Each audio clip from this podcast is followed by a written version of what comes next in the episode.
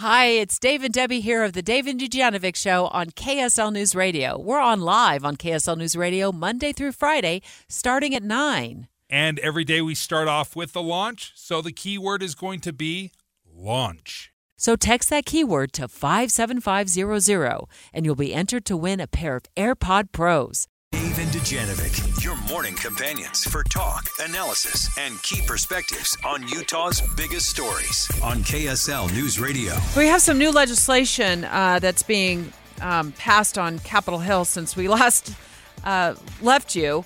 Uh, and we're going to take a really in depth look this morning at this new school guardian uh, bill uh, that I believe it's on its way to the governor's desk, Dave. We're going to find out for sure where things are at. And we found a study, Debbie, that is absolutely fascinating. It and it is counterintuitive to me. It's counterintuitive of how to keep kids safe in the case of a, a, a mass shooting incident. Uh, it, it will absolutely surprise you. It's 906. It's time for the launch. Sequence engaged. And brought to you by Mountain America Credit Union, here are the three things that Debbie wants you to know. Countdown. Three. Well, I heard Heather Kelly reporting this on Utah's Morning News, Dave, as I was uh, getting ready this morning, and I thought, wow, the alphabet of Utah traffic intersections, uh, wreaking havoc for drivers. We've got the T intersections, the Y intersections, and I personally think any intersection that allows for U turn is dangerous, especially at like 50 miles an hour or whatever. Uh, there's a five year study out that cites the most dangerous intersections for people, cars, drivers, passengers in Utah. Um, and, and we're going to take a, an in depth look at that in just about 45 minutes. I hadn't thought about that. We are using all the letters the T, the Y, the U. What I wonder is are we overcomplicating it? Because I think we have so many different kinds of intersections, roundabouts, and on ramps and off ramps. It is just incredibly difficult to keep them all straight. I've been teaching kids to drive the last three or four years, teaching my kids, my young kids, and I tell them something, and then I'm like, oh, except this intersection, intersection. Oh, except this off ramp. It is confusing, and that makes it dangerous. Countdown. Two. This is not a broken record, but President Biden just forgave $1.2 billion in student loans. It's about a thousand Utahns who are going to benefit, almost. So if you're confused, because it feels like Biden's loan forgiveness is all over the map and he's rolling it out a little bit here and a little bit there, well, don't worry, friends. President Biden can't even keep it straight either. If they took less than, if they borrowed less than two thousand dollars, it's forgiven. The two- They tw- twelve thousand dollars, excuse me. It's the loan is forgiven. No, if you if you borrowed less than the 2000 2500 what's this plan again? It's hard to keep straight because he's done it so many different times. So a few billion here, a few billion there. Over a hundred and thirty billion dollars have been forgiven. Now, Debbie, my wife has returned to school. Mm-hmm. We've finally, for the first time ever, the Noriegas have taken out student loans. My question is, should I start paying them back right now? Or should I just sit on it and wait for the Biden lottery to hit? Launch. Countdown. One. armed guards inside our schools and our classrooms.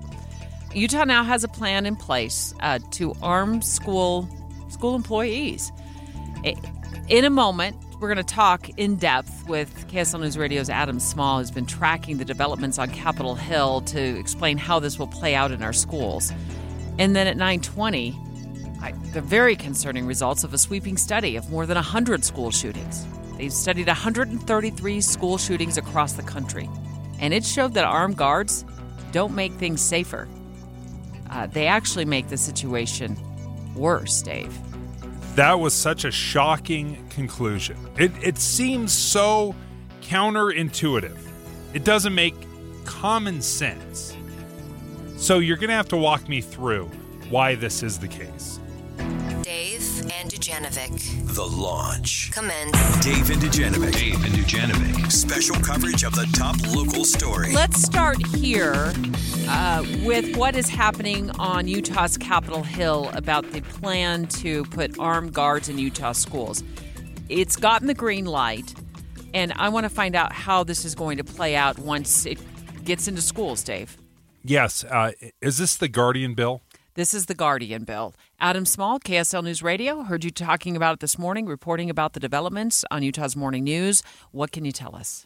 Well, the big thing to know is that this bill is on its way to the governor's desk, and uh, you know it's now down to Governor Cox. It's made its way through the legislature, but the big thing that it does is uh, it, when it was first introduced, the idea was to let teachers, principals, all sorts of school employees be able to volunteer as armed guards. But the bill has been gone through like five different substitutes. So basically, now it's school employees, not teachers or principals, can volunteer as an armed guard in cases of emergency. I believe in other um, stories and articles I read about this bill. I think uh, Representative Ryan Wilcox brought this forward after that that crazy day last year where we had all those school hoax shooting threats, hoax threats around the state.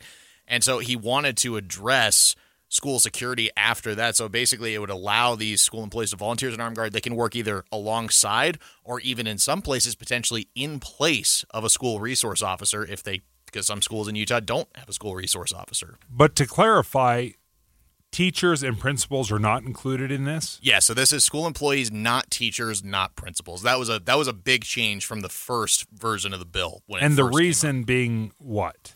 Well, I, I just think there was a lot of concern with um, having, I don't know, maybe it was either too many employees or maybe people that close to students being able to jump out into action in an emergency. Uh, I wasn't able to catch all the debates, but I, I know there were a lot of concerns around this bill from the get go. Um, and I know teachers and principals, they do have, you know, very specific duties, and maybe they thought other employees would just be better if they were the ones to jump in. Yeah, I can imagine a teacher has a lot on their plate all day long, and uh, you know this. We've talked, we've spoken uh, live on the air to a school janitor who called in and said, "Hey, I conceal carry. I conceal carry on campus." The school resource officer, they're police officers. You know, they're just assigned to the schools. Knows that I that I carry, and he seemed like he was in a good place with that. Uh, that he was happy to do that. That was part of. Uh, it felt like his responsibility to keep the kids safe. Probably has a lot more flexibility than a teacher who's uh, trying to get a bunch of children to the next class. You know. So, Adam, does this version allow for training and set aside money for those people that volunteer? So I believe that a lot of, at least earlier on in the bill, a lot of the funding was already like self-funded. Ryan Wilcox came very prepared to make sure we had the funding needed for this bill. Uh, in terms of training, it this bill does a ton. I believe it actually sets up like a council to kind of oversee this program. As I was skimming through the bill text this morning, so I, I am sure training is going to be a huge part of it. Making sure, okay, we need to know who are these volunteers are. Do they know how to use a gun? I, I'm sure that's going to be a huge part of it. And certainly would be important to be in cooperation with law enforcement who's responsible for those particular schools so they know exactly when they enter a school building who the armed gunman is, the bad guy, the bad, I mean, mostly the bad guy, and who the teacher is. So, Adam Small, thank you so much for bringing us up to date on that. I know you'll continue to keep us posted throughout the day as that bill makes it to the governor's desk. It, we're going to examine a little bit more about whether or not this truly makes our schools safer. Uh, we found a review of 133 school shootings. I've been able to look through it. You've been able to read through it. Uh, they looked at 133 school shootings across the entire country. And this was uh, a sweeping study of how effective armed guards at schools actually are in saving lives of children. And it turns out they actually make things worse. More next. Dave and Dujanovic. Dave and Dujanovic. Dave and Dujanovic. Special coverage of the top local story. Look, the Utah legislature just approved a plan to get armed guardians in our schools. Um, and we talked to Adam Small about what this would look like. And then we started looking around, Dave and I did, and, and Dave actually found this study from 2021. It's a U.S. Office of Justice program study that specifically looked at armed guards, and the question is if they're a deterrent. Uh, when a gunman, an active shooter, walks into a school, and I was astonished at the results of this study. You said it best, Dave. It's counterintuitive to what you think would happen at a school. Yes, my assumption, and I think this is most assumptions, and certainly the assumption of the Utah State Legislature as they passed the Guardian Bill that would allow paraprofessionals, janitors, uh, cafeteria staff to actually train, uh, bring a gun to school in case of a mass shooter situation. Then they could respond with a gun that they brought. That intuitively, common sense tells me that is that's a good thing. But this study says absolutely not. That So is not what happens. Let me pick your brain. What do you mean by a good thing? What's your vision when you think, oh, this will deter?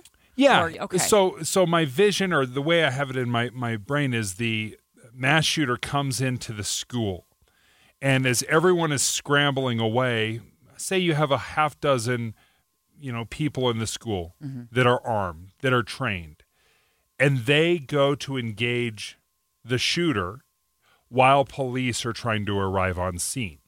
That to me seems better than letting the shooter just wander around the halls as teachers are huddling in their classrooms trying to barricade doors. So let's take a deeper look at that study. Of the, they they actually looked at 133 different school shootings from 1980 to 2019, and the age ranges of the suspects, the perpetrators, were 10 years old to 53. So that tells me um, the guns that were used or the amount of bullets uh, were, that the, the person had with them it's, it varies greatly, right? Because you think of a 10 year old, like what kind of access do they have, We- you know, versus a 53 year old, right? Might have been at the local Walmart buying up all the all the bullets. Yeah, and and it does say in this study the majority of these shootings were uh, handguns. Right. So you've got these 133 cases of school shootings. And and also I think that the reason for this study, Dave, came out of the Florida law that also requires kind of similar to what we did here in Utah uh, this week with the guardian legislation on Capitol Hill. The Florida has guardians in schools, not all schools yet, but they were one of the first ones to do this because they were responding to the mass shooting. At you know they had the one at Parkland and Yeah, Marjorie it's- Stone. yeah, Mar- yeah, Marjorie Stone, and so you know Florida puts these guardians in place, and so now here comes the study of 133 different school shootings, and as you pointed out, with handguns, and they look at whether armed guards being at the school or somebody who's armed um, was effective. And they the, all the schools they looked at, I thought this was curious. Uh, only 25% of them um, had this armed guard or guardian there. But it's kind of a newer program, so I guess that makes Right. sense. It wasn't around in 1980. We just didn't have the, the need for them. The situation wasn't then like it is now. So, what they found in the data, they found that there's no association between having an armed guard uh, and deterrence of violence. That armed guards were not associated with a significant reduction in injuries and the rate of deaths. Here's the kicker, folks the rate of deaths was almost three times greater in schools with an armed guard there. How can that be? Again, What do you I think? keep saying counterintuitive. Is- it, Yeah. it it doesn't make any sense to me because it, if if somebody comes in and they're shooting up a school and a guard, you know, or a resource officer or a police officer engages them, how does that not make it safer? So the study even says an armed officer on the scene was the number one factor associated with increased casualties after the perpetrator's use of assault rifles or submachine guns. Okay, so here's what it says. Um, because I'm with you, Dave. I, I feel like if I'm thinking of this, I'm using my mom brain and also my journalist brain and having covered a number of shootings, you would think that somebody who's on scene, like a police officer already, would be able to deter the violence or stop the violence, right? Because it's it's now it's kind of equal to some degree. If it, but if you know if it's a handgun and they so you, you you feel like in your head it's like that would that would be a solution. But what the study found is that whenever firearms are present, there's a there's room for error, which makes sense. I would even say there's room if, for fear, even if you've been trained and you're not, but you're not doing this all the time, and somebody, the element of surprise walks through the door with a machine gun or submachine gun. There's that too, and so you're reacting to that, and then and then there's this room for error that the study found, and they said even highly trained officers get the split second decisions wrong. Of course. And then there's something else I think, which we saw in Uvalde. Yeah. We saw hundreds of officers respond to this this mass shooting, and they were all paralyzed. They did nothing. They waited uh, over an hour. Yeah. As as children were barricaded in the classroom with the shooter and dying and dying and dying. Dave and I talking about a, a Office of Justice Programs report uh, put out by the federal government of 133 different school shootings from 1980 to 2019 um, and that in fact um, with armed guards and we're talking about this because of the guardian bill that passed up on capitol hill that allows uh, in utah allows for uh, guardians with guns to be in schools. And these would be like you said dave paraprofessionals or janitors people in the schools who would uh, be able to be trained and guard our kids if the worst happens. And the study found that they actually make things worse. Um, so they've said that they so one suggestion that came up in this study is that a lot of school shooters go in with the mindset that they're suicidal. So they they mean they want to die when they're there. So an armed guard or an armed officer may be an incentive instead of, of a deterrent. Okay, walk me through that a little bit more. Like how how would they be an incentive rather than a deterrent. So we've heard and we've covered, and most of our listeners are probably familiar with the term suicide by cop. Think of all the times police officers, mm. and you've seen in news stories, have been called to scenes uh, from a for you know because there's a barricaded subject inside of a home, somebody who's going through some sort of mental crisis in the moment, and they don't have it in them to commit the act on their own. And so they engage an officer. And it's, it's a horrible, horrible situation, right? It just is terrible. I, uh, you know, the, the person who's going through the mental health crisis doesn't see another way out. The police officer put in a horrible situation uh, because sometimes that person will start firing at them. Mm-hmm. Um, and so what happened, you know, I'm, I don't have any proof that that's what's happening in schools based on this study, but this what they concluded is it could be actually an incentive rather than a deterrent for somebody who is looking to um, die by suicide in that moment. But they also go and think about the the active shooters that we've covered, and so often there's so much prep that they've done. They've been off the radar. Nobody knows they're out doing this. They're out buying up weapons. They're out buying up bullets and their mindset by the time they get to that location is they're just they're all in. They've crossed that line. I don't think this is hopeless though. The study also pointed out that instead of focusing on guardians who are armed schools public officials should be investing in resources to prevent the shooting in the first place.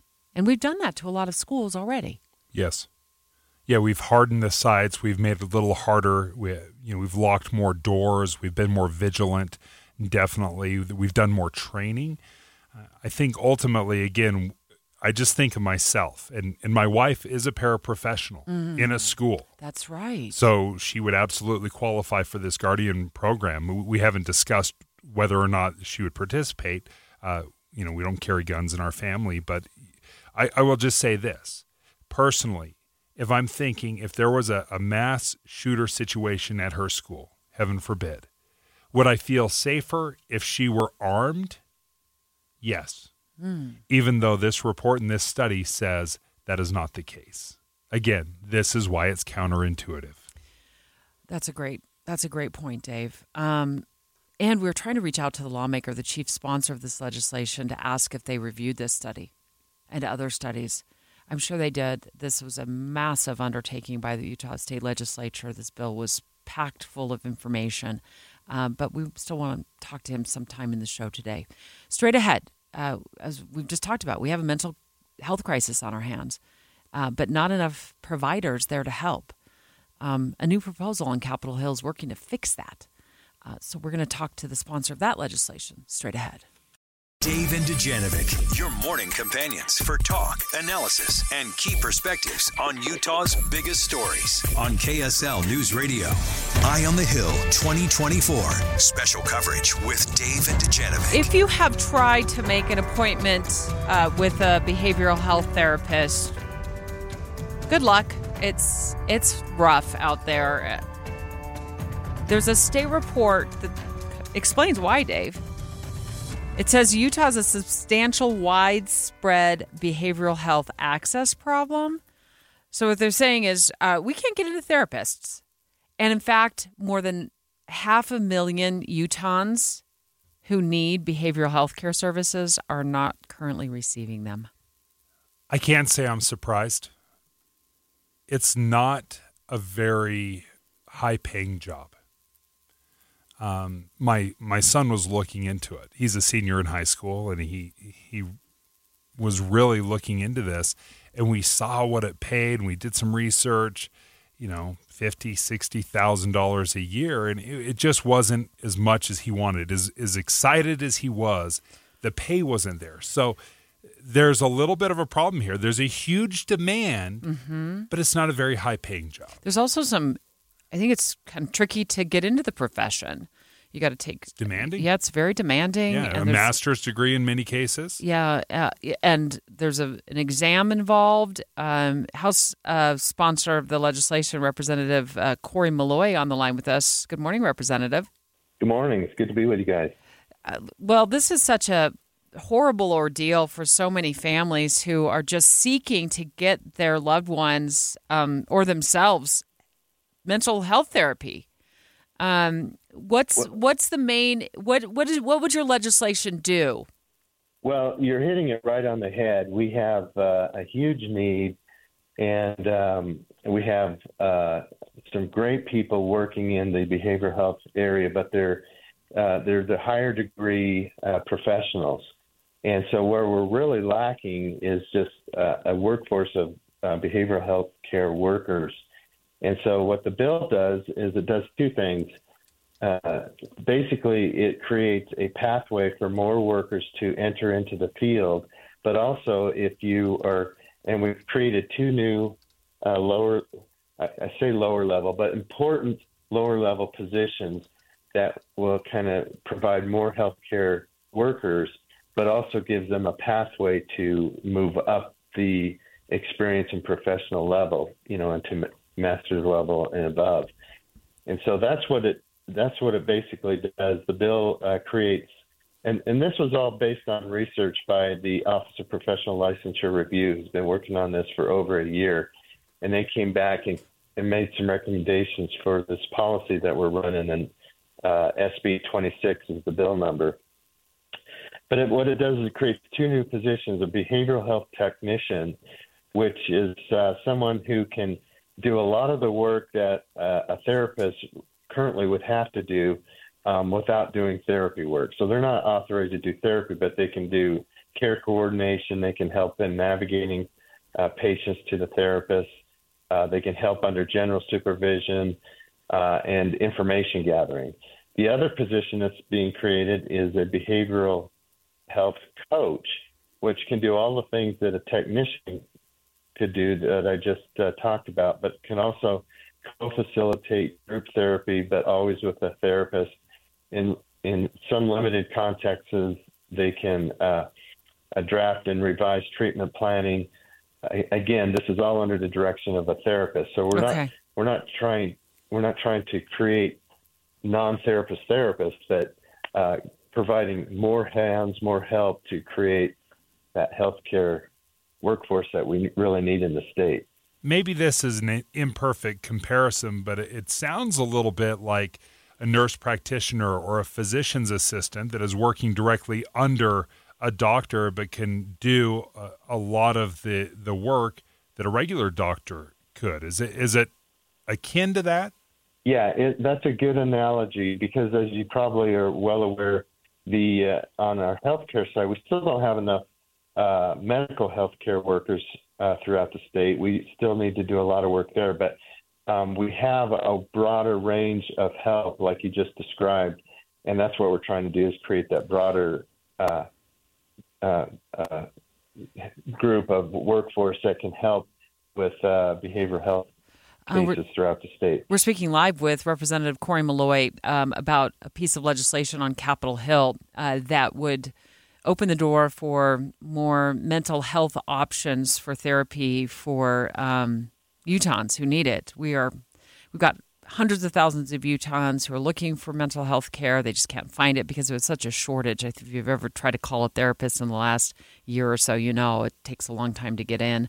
I'm just you mentioned the Office of Professional Licensing in Utah, and they did this report, representative, and they do mm-hmm. say they get a significant number of complaints about um, people who are currently licensed. There's almost 400 annually or something like that. So I guess what I worry about is when we make it maybe easier or there's a different track for mental health therapists. It's such an important role that they play in the lives of keeping our heads on straight. I mean, I, I I've gone to them. I mean, they have so often um, helped me in moments of crisis. So I worry mm-hmm. a little bit about making this path easier, although I understand that we have a big shortage out there. Are you concerned yeah, about that? Uh, uh c- clearly, and that's the second part of this bill is the safe the safety element. And I think the most important thing to do to understand is we're not really making it easier. Everybody that needs to be a licensed professional uh, will need to still be a licensed professional. And so these new positions, they're going to be certified, cert- certification level, and working directly with licensed professionals. And so, but the other things that we're implementing in this bill is uh, direct client care hours and direct observation. So that's going to increase as you're going through these processes of licensure. There's going to be there's going to be a need for more hours of actual client care under supervision and direct with direct observation. Uh, the supervision will also increase so that through training, certification, uh, there's going to be a lot more supervision. So hope the the goal is that the quality of supervision will increase. And then uh, one thing, you know, we have uh, our therapists and clinicians who can work one on one with individuals um, in in a in in in situations often where it's just the two of them. So in those in those levels, they're going to we're going to be requiring a criminal background check. This is just a safety uh, thing. It's not making a judgment on mm-hmm. anybody, but yeah. you know, making sure that uh, yeah, we, our, uh, these patients are safe. Sure, we got the right people in place uh, who are treating these patients. Representative Cory Maloy, thank you.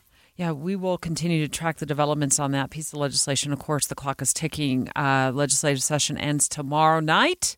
Uh, we'll have plenty of coverage throughout the rest of the day today and tomorrow on the latest um, proposals that'll impact Utah families. Straight ahead, this is certainly impacting a lot of Utah families. The alphabet of Utah's traffic intersections. We've got the T intersection, we've got the Y intersection. What about the U turn intersections that create all kinds of problems? Well, next, we're going to dive into a new report that cites the most dangerous intersections in Utah. Dave, Dave, and Dujanovic. Talk about the alphabet of uh, Utah traffic intersections that is causing havoc. And it's more than havoc, it's deaths. We've got the T intersections, we got the Y intersections. Um, I personally think, and I don't, this study didn't talk about the U turn intersections. I think they're extremely dangerous. You got somebody making a U turn, traffic going 50 miles an hour, somebody turning right at the same time. It's just messy. There's this five year study that Dave and I want to talk about um, regarding the most dangerous types of intersections in Utah. I know this is going to give a lot of city planners and engineers a heart attack with this statement, but you're overcomplicating things. I've been teaching my kids to drive. You know, we're kind of in that sweet spot over the last several years of kids learning how to drive. And every time I tell them a general rule, we'll come up on an intersection that breaks that rule. Oh, sorry. sorry. guys, there's so there's true. actually no left-hand turn in this intersection. And as we're getting off the freeway, I'm like, "Oh yeah, just you, you'll typically do this or that." No, except this one.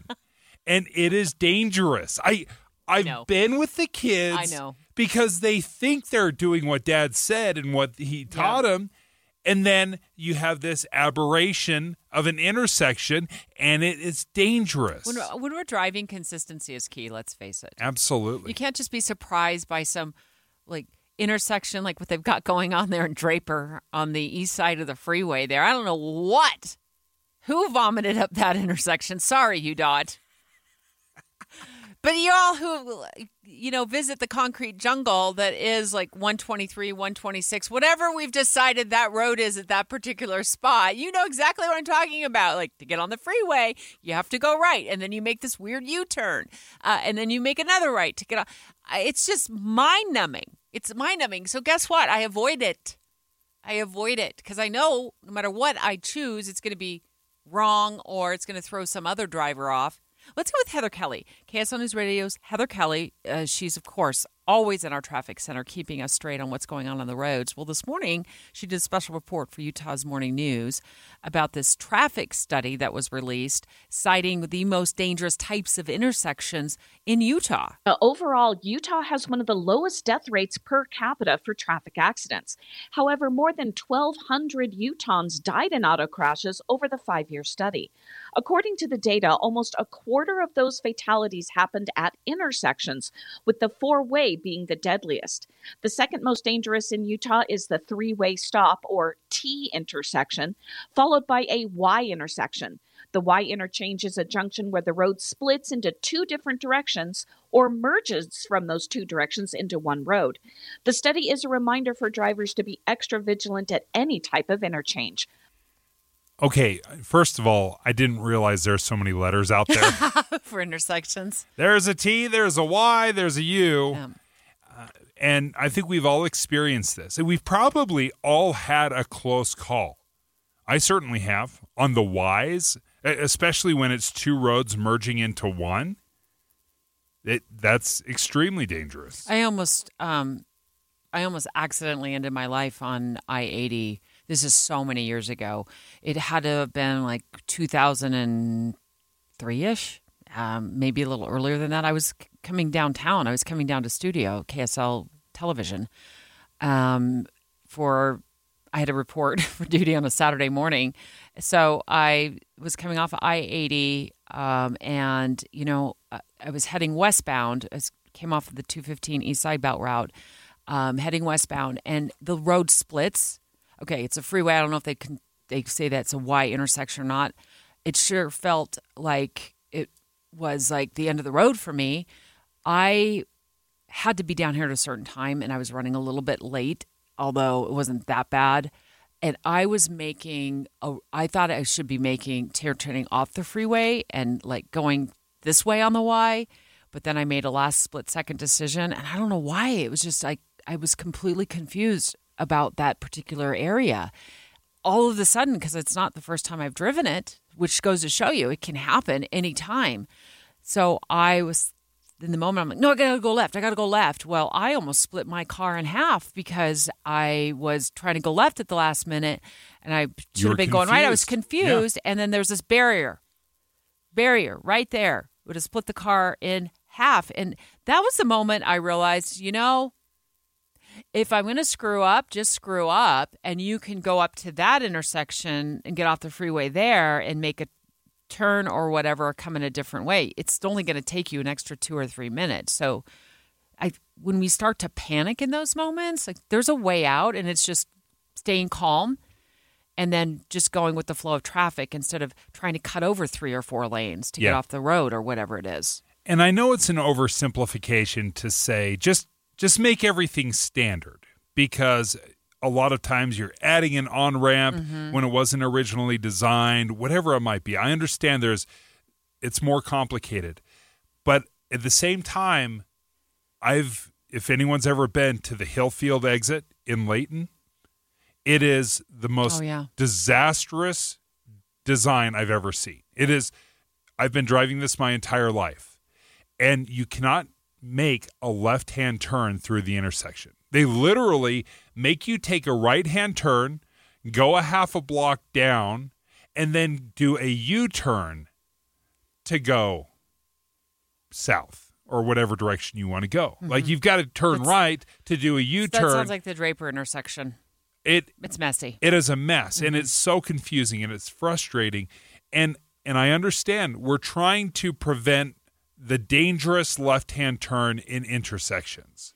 The problem is when everything is different and this is the only one I've experienced was to this level in Layton. It gets confusing and confusion and hesitation I think is every bit as dangerous as a left-hand turn. I'll also say this it's not only confusion, it's just drivers who are flat out in too big of a hurry. So, the most dangerous intersections in Utah, according to that report, are the ones that are just intersections, four way intersections. Y'all are running way too many red lights. You know, the, the, the light is beyond red, it's like burnt red. You know, it's in the maroon range and you're running it. And as a result of just watching and seeing so many people run red lights in this state, it's horrible. It's horrible. You risk so many lives, including your own. I will not leave an intersection when my light turns green without looking left, without looking right, and without looking left again. I encourage everybody to do that because people in Take the a state, yep, are in way too big of a hurry uh, that they're willing to kill somebody. Let people beep at you and tell you to hurry. You be safe. Yep, absolutely. I'd rather have a horn honk at me from from the driver behind me Then than a T-bone. any day, Dave. Straight ahead, you know, if you heard about this mine proposal right up in Parley's Canyon, they're worried about it blowing dust all over the Salt Lake Valley. You haven't? Peter Johnston in next, up live with a full report on it. Hi, it's Dave and Debbie here of the Dave and Dujanovic Show on KSL News Radio. We're on live on KSL News Radio Monday through Friday, starting at 9. And every day we start off with the launch. So the keyword is going to be launch. So text that keyword to 57500 and you'll be entered to win a pair of AirPod Pros.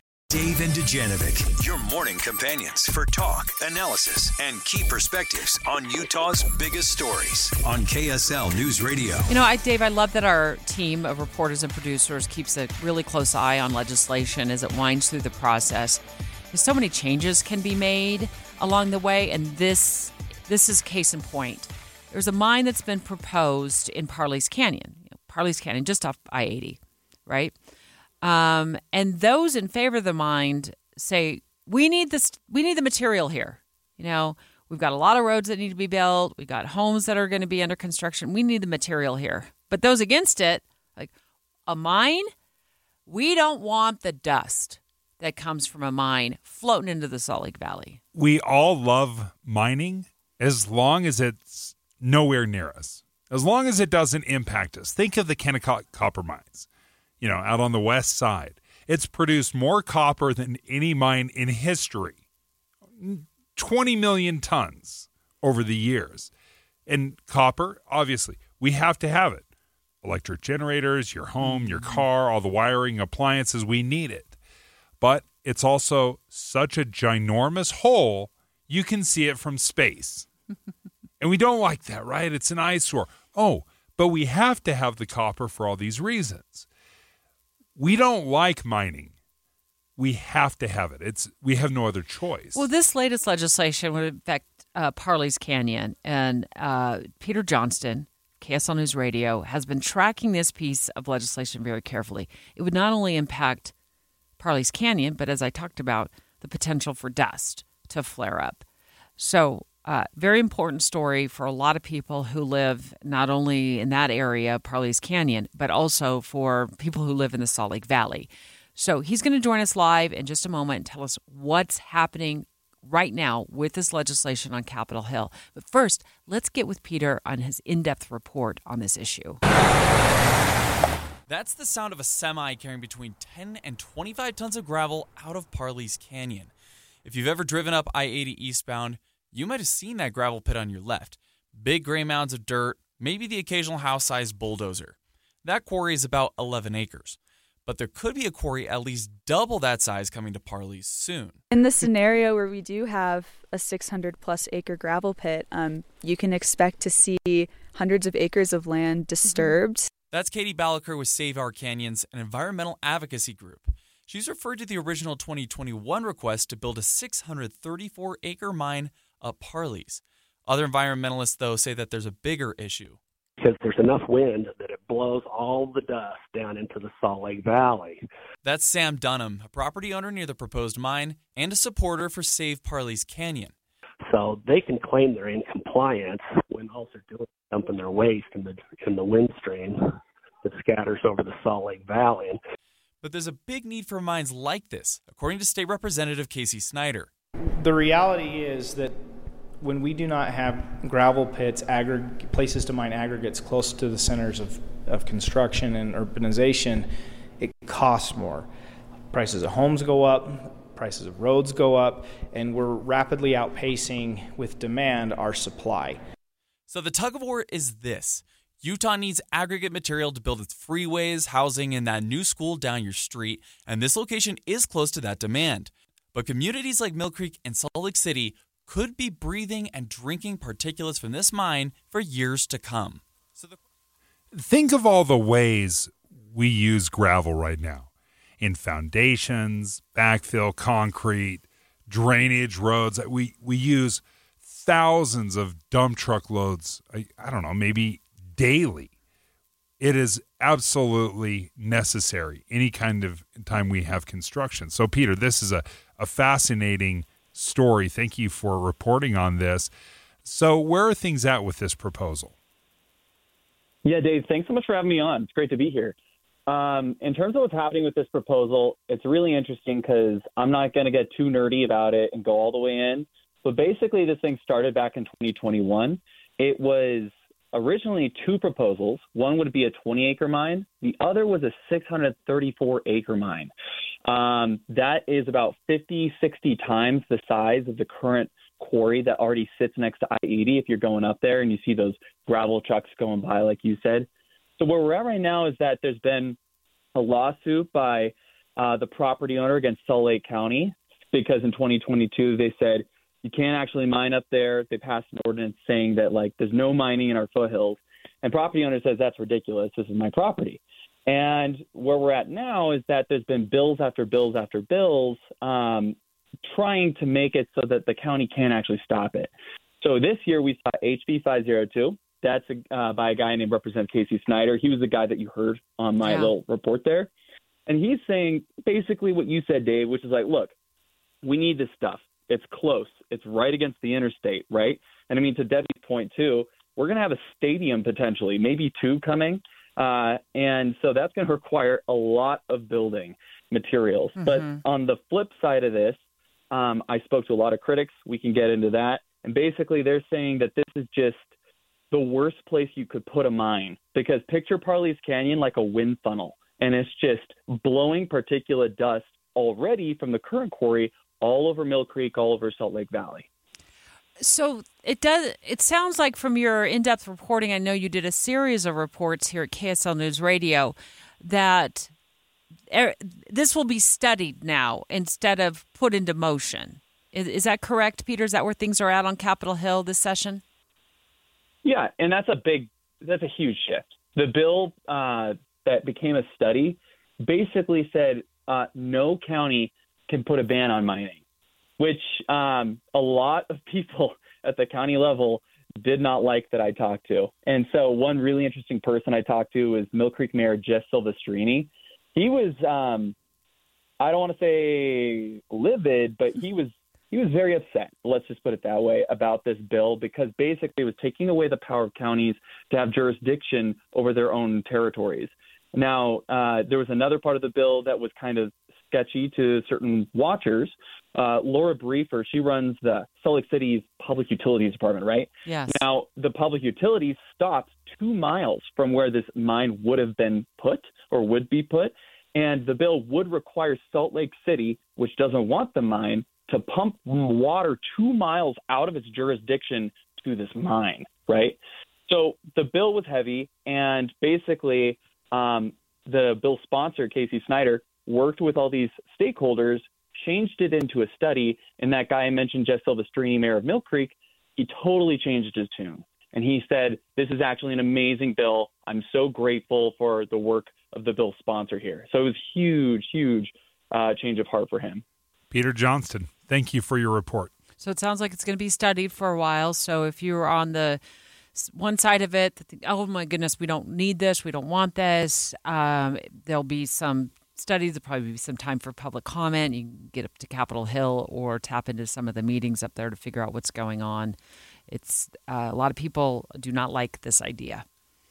I don't know if I told you this, but I used to drive big dump trucks. Another one of my crazy jobs that I used to have.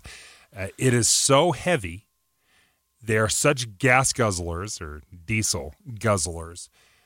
If you really do want to have a gravel pit that is out of sight, out of mind, away from everything, it is so expensive to transport it. Like, say you were to stick it in Nephi or something like that, like really far away from. Oh, the gas, the diesel price. Yeah, the the cost. Yeah. And again, when you're talking gravel, Mm-hmm. you're talking about millions of tons. I mean, it's just it's so much that you have. If you have a big development, you've got so much weight that you've got to transport.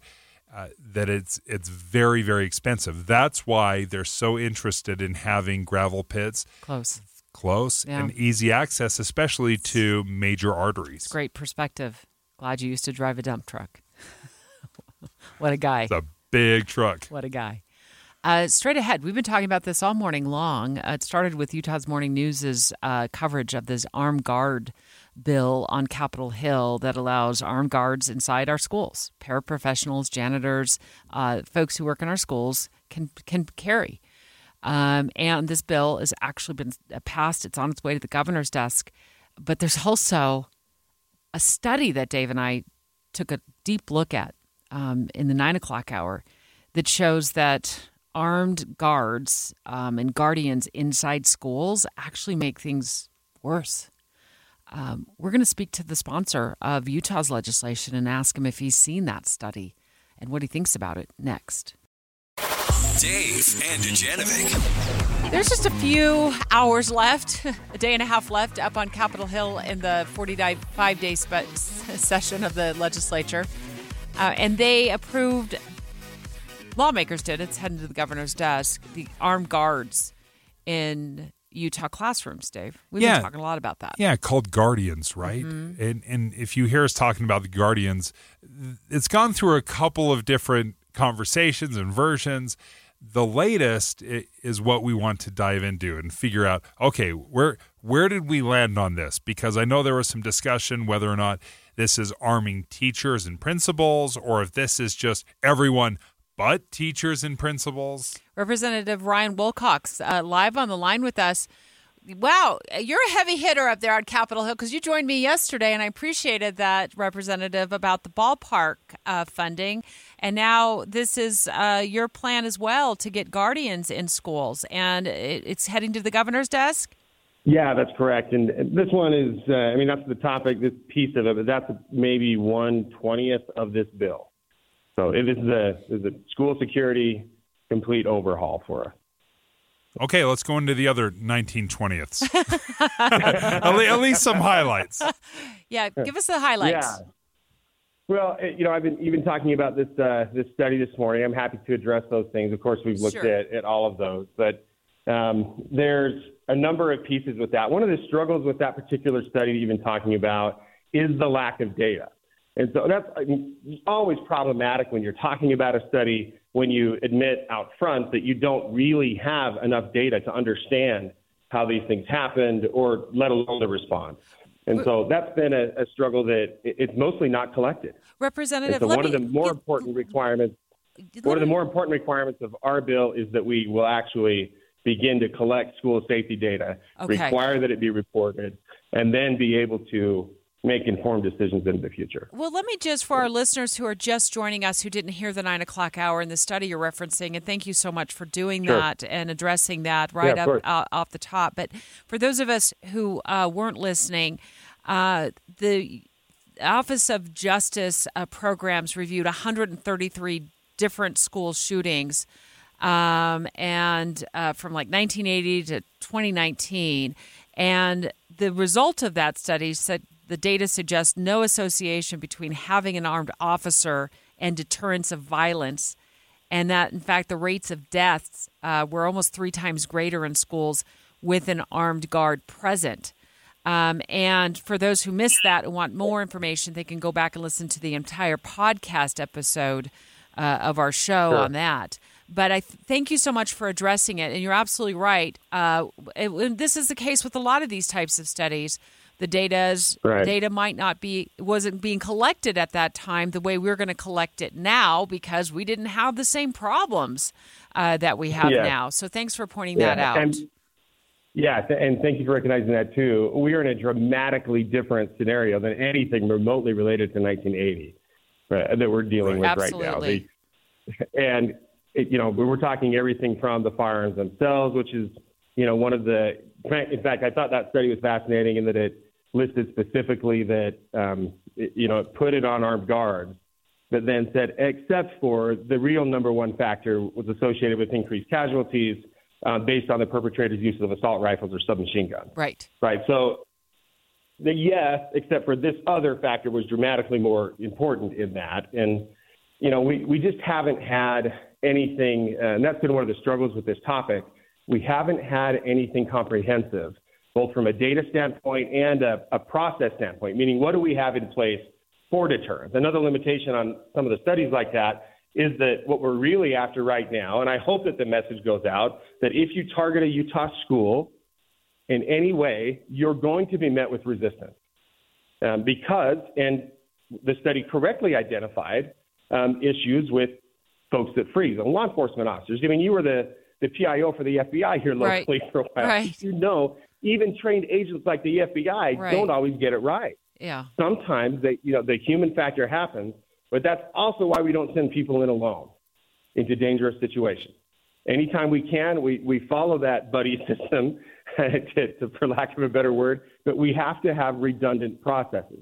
The Parkland uh, site that you know me and, and, and myself and General Burton went down to to walk through Building 1200.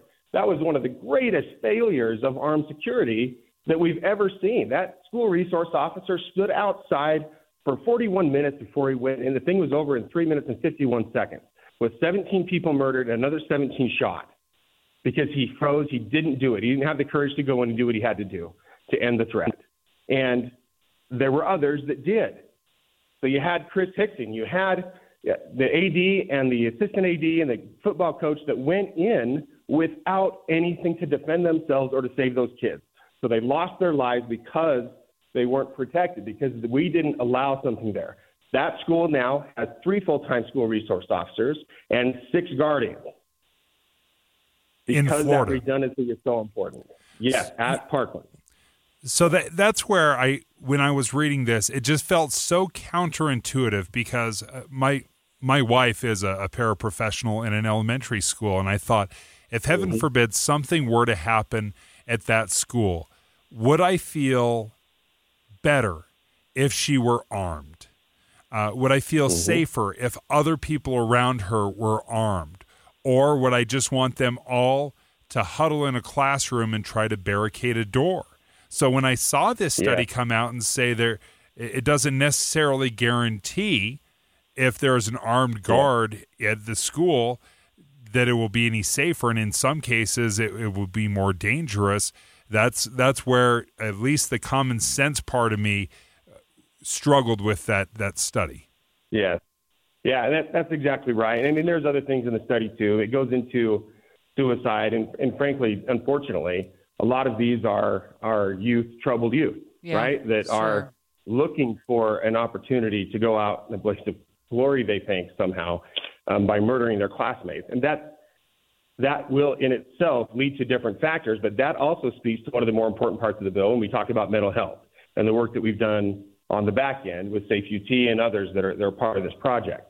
When we, when we finally get to the place where we are correctly identifying what those are. So the, the bill includes something we call early warning system support, right? And that is being able to identify properly. The shooter in Parkland, for example, had over 200 interactions with the adults in his life, 43 with law enforcement, 17 of which would have prevented the kid from ever owning a gun again, from ever even having the opportunity to purchase a, a firearm. But we failed there, one, because we didn't collect the data. The data that we did collect, they lied about, right? And they, they falsified along the way. And that led to a, a really passing the buck around with this kid. In our bill, we require reintegration plans that will um, use a multidisciplinary team so that when there is a threat, they do not, they are not allowed to ignore it going forward. They will identify it. They'll sit down with the parents, with the professionals, and then they'll have a plan. If there isn't a plan, if a kid, because of House Bill 14 that's already gone through, because of that, when a, a child or anyone really makes a significant threat now, when makes a threat to kill their classmates or someone else targets a school, that will now be a second degree felony that will require suspension or expulsion and a reintegration plan that follows that in order to come back. Right? So this is this is not a any kind of a scenario that we've seen in the past. This is something that we are dealing with actively right now, including with our federal partners. With we've had 60 lockdowns across the state of Utah since August 15th, three of which were plant attacks. Wow. There's so many angles to this representative, and we know your time is really short. You're super busy in these final hours. So, our producer will be reaching out to your team up there on Capitol Hill uh, because we need to talk much more about this in the weeks ahead. And we'd love to have you invite you back on the show. Uh, thanks so much for being willing to be available to us. This is a huge piece of legislation uh, that'll impact a lot of Utah families. That really helped me, Deb. Mhm. It, it, it helped bring some uh, a different point of view because as we were reading that study this morning, uh, there were a lot of holes in it that that I was looking uh, to be filled. And, and I think he did a, a very good job. Representative Ryan Wilcox, thank you for joining us. Straight ahead, it's the story that Dave has been just so excited to talk about because the president has once again forgiven another $1.2 billion in loans for nearly uh, a thousand Utahns will benefit from this. We're canceling student debt for borrowers who are enrolled in the SAVE plan and have been paying student loans for as little as 10 years. But the real question is Am I a dope for even considering paying back my wife's student loans? Or should I just sit and wait for the Biden lottery to hit the Noriega family? Dave and Dujanovic, your morning companions for talk, analysis, and key perspectives on Utah's biggest stories on KSL News Radio. Forgiving college debt. Special coverage with Dave and Dujanovic. Uh, President Biden just took another hatchet to student loans, uh, forgiving a, a lot more debt. We're canceling student debt for borrowers who are enrolled in the SAVE plan and have been paying student loans for as little as 10 years. If they took less than, if they borrowed less than $2,000, it's forgiven. The $12,000, excuse me. It's the loan is forgiven. See, there's just been so much student loan forgiveness, even Biden forgets. Is it 2000 Is it 12000 For those that made 227 bajillion dollars, that will be forgiven. Wait, how much? T- 12000 2000 It adds up Even- to like, Just deliver the line, buddy. Stick to the prompter. It's another 1.2 billion dollars worth of student loans. It just it goes away, poof, and it is helping nearly a thousand Utahns too. When people in student debt are re- student debt relief, they buy homes, they start businesses, they contribute, they engage in the community in ways they weren't able to before. It actually grows the economy. Can I go old man Noriega on you? Back in my day when I went to school, What are you gonna- I used to pay my debts. What are you going to forget what you said in, in April of 2021 about the first round of student loan forgiveness here and be like, well, now that my wife has student loans, uh, what, what do you think about this, Dave? Because you're in a much Okay. different spot now than you were back when he first started rolling out this plan a few years ago. Um, your wife has loans now, and I'm so glad she's going back to school. I think this is amazing. I know you're all in on it too. You've been super helpful and supportive of this. Yeah, this is awesome. My I've never had student loan debts. I've never taken out a student loan. Uh, my wife hasn't.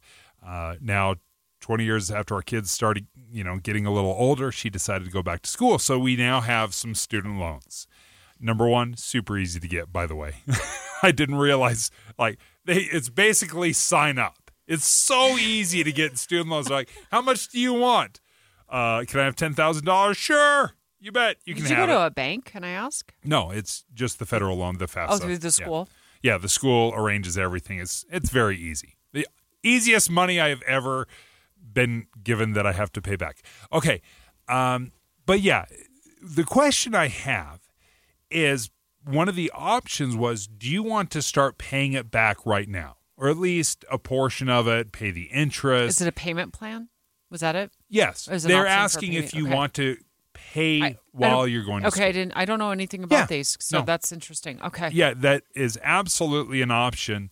And I start hearing all these stories. These stories are coming out about how much Hmm. loan forgiveness is out there and, and some loan forgiveness for teachers. I'm like, well, my wife's going to be a teacher. So I'm like, do I want to start paying back my loans right now? Conventional wisdom, Dave Noriega from the time I started paying for things has always been you pay off your debts as quickly as possible.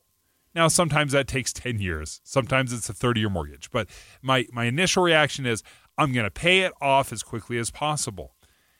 Am I, what's a good word to say? A, a dummy for even considering paying back the student loans because there's this off chance possibility that Joe Biden's going to forgive it at some point. I love the word choice. First of all, congrats. That's the best word you've ever. A dummy? am I? Am I a dummy for it? I, you're not a dummy. I've never thought you were a dummy. I think you're just perplexed. You're confused, um, and you're trying to figure out what the future holds. Because there's no rhyme or reason. We have no idea what loan is going to get forgiven Uh-huh. next. I would agree. It's it's uh, totally the lottery.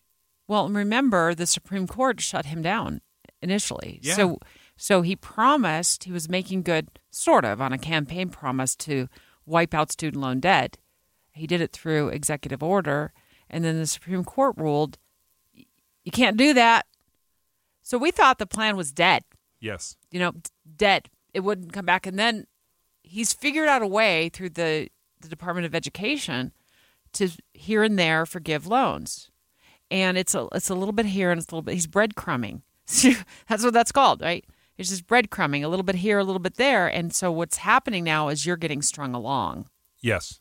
You're you're you've gone from just always pay back your your loans no matter what to well maybe uh just maybe because of even the profession that she's chosen this will be wiped away and then I'd be a fool yes to pay back $20,000 instead of keeping it for my family. Because over the last three years, he, President Biden has forgiven $3.7 million in student loans, over $130 billion in student loans that he's just wiped away. If he gets reelected, if he's spending another four years in office, why in the world would I start paying back my loans? Because it's the right thing to do.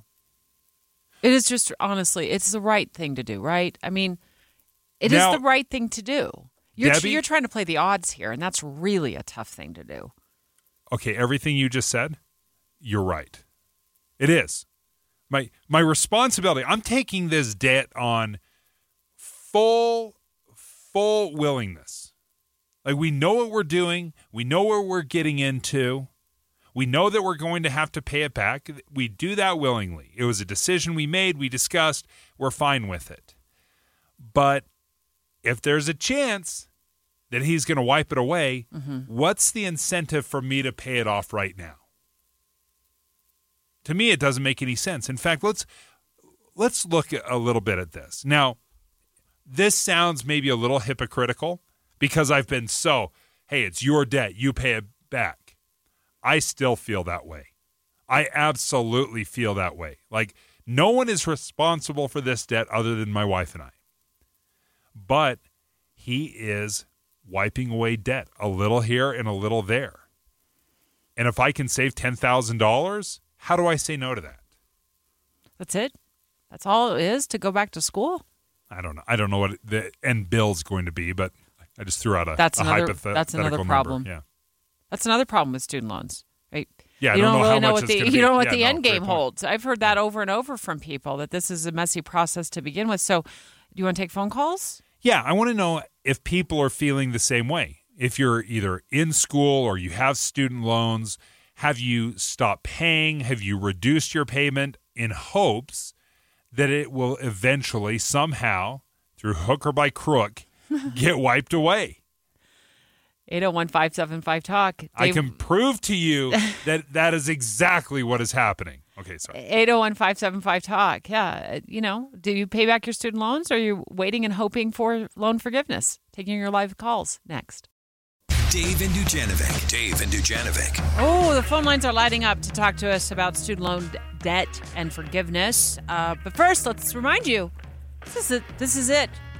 It's Leap Day, and it's the last day of our secret contest, uh, the podcast contest that we've been running for our listeners exclusively. So you need to find our podcast show uh, on kslpodcast.com or wherever you listen to podcasts, and then you're going to listen for the keyword.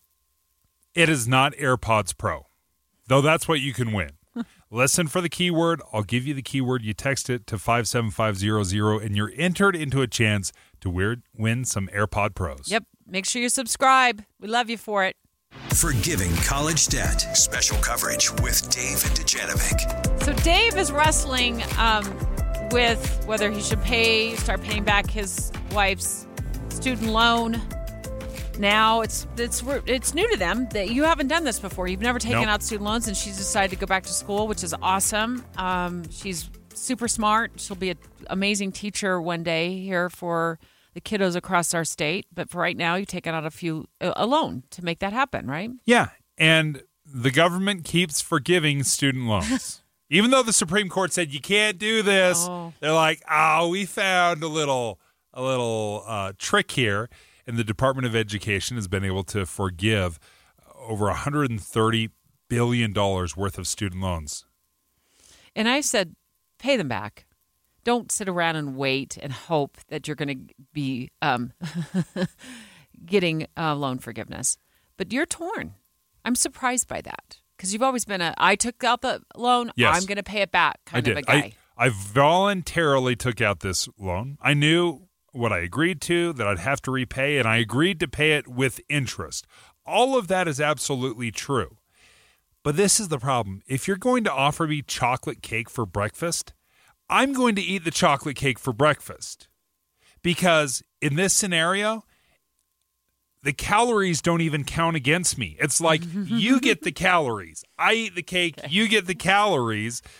Because with loan debt forgiveness, sure, the person benefits, but the rest of us pay it. They pay for it. So it's wrong on a million different levels.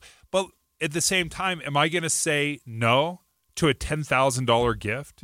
Let's ask our callers. Lawrence from Murray, um, going to pay back the student loan or do you sit and hope and wait for forgiveness? Uh, I'm kind of mixed on it. I Really? mean, I understand the need to, to do it, but here's the thing. My situation, I don't know, I think it's a little different. 20 years ago, I went to school for automotive diagnosis and repair. In that time between then and now, I've never had a job in the field. Nobody will hire me because they don't think that I know what I'm doing. In the meantime, my student loans have been partially paid off by one one wife or another, and I'm on disability, living off of less than a thousand dollars a month. Now divorced, uh, twice divorced, and the interest has gotten to be as much or more than the original Yeah. student loan. The amount of the original student loans has been paid back, but I can't pay back on these student loans at this point. Uh, I didn't go into it thinking, oh, I'll just wait until somebody decides to forgive it. I fully intended to pay him back, but I can't at this point, and I don't know where to go from here. I would be happy at this point to have some student loan forgiveness on loans that gave me an education that I have yet to be able to use and get a job in the field. Lawrence, that's a, yeah, that's a that's a situation and a half. I would, not- you know, and certainly There's there's a lot of yeah, there's a lot of programs out there, and let me just direct you to studentaid.gov. Good. It's a great resource. You can talk to your loan lender and and try to negotiate something. I know that is out there. It's not a guarantee, but it is a good resource. Hi, Jake. Jake from Magna. Hey, thanks for having me on and get, ask, uh, allowing me to share my opinion. Yeah, go for it.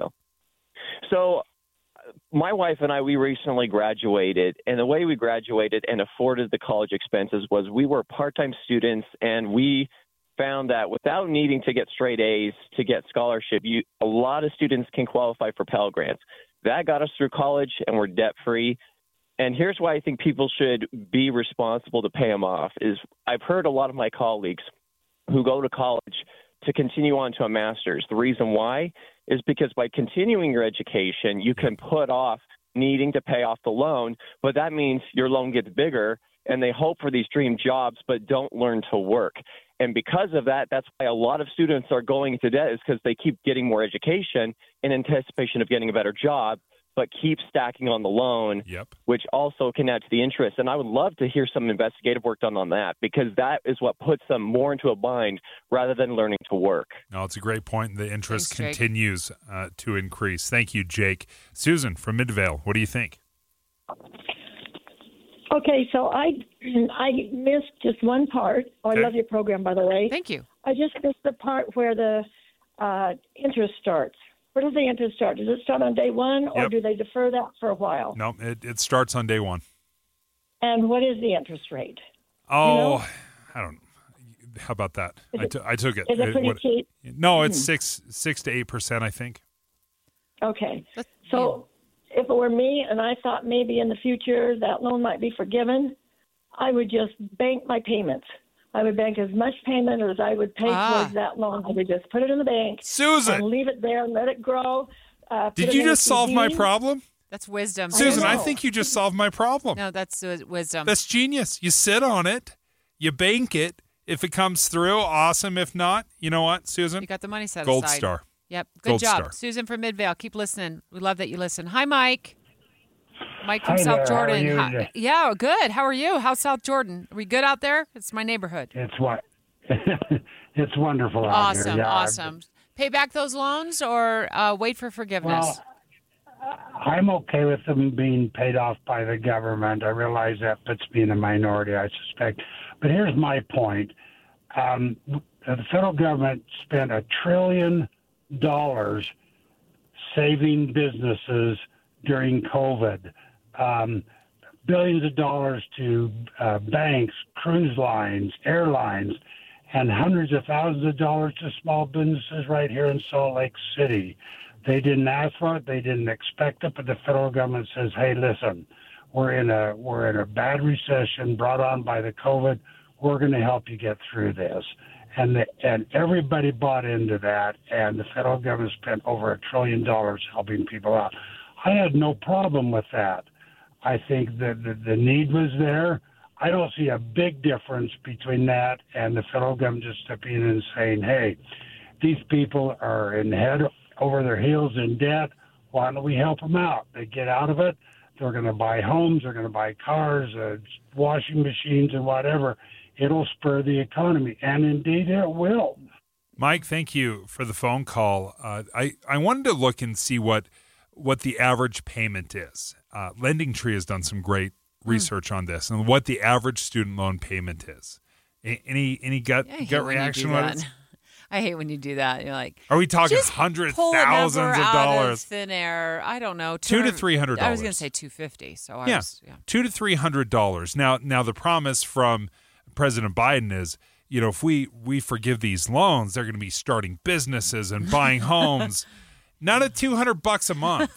like student loans are not nearly as devastating and debilitating as we have made them to be. How much are you paying on I'm not asking you. This is rhetorical. I'm not asking you to.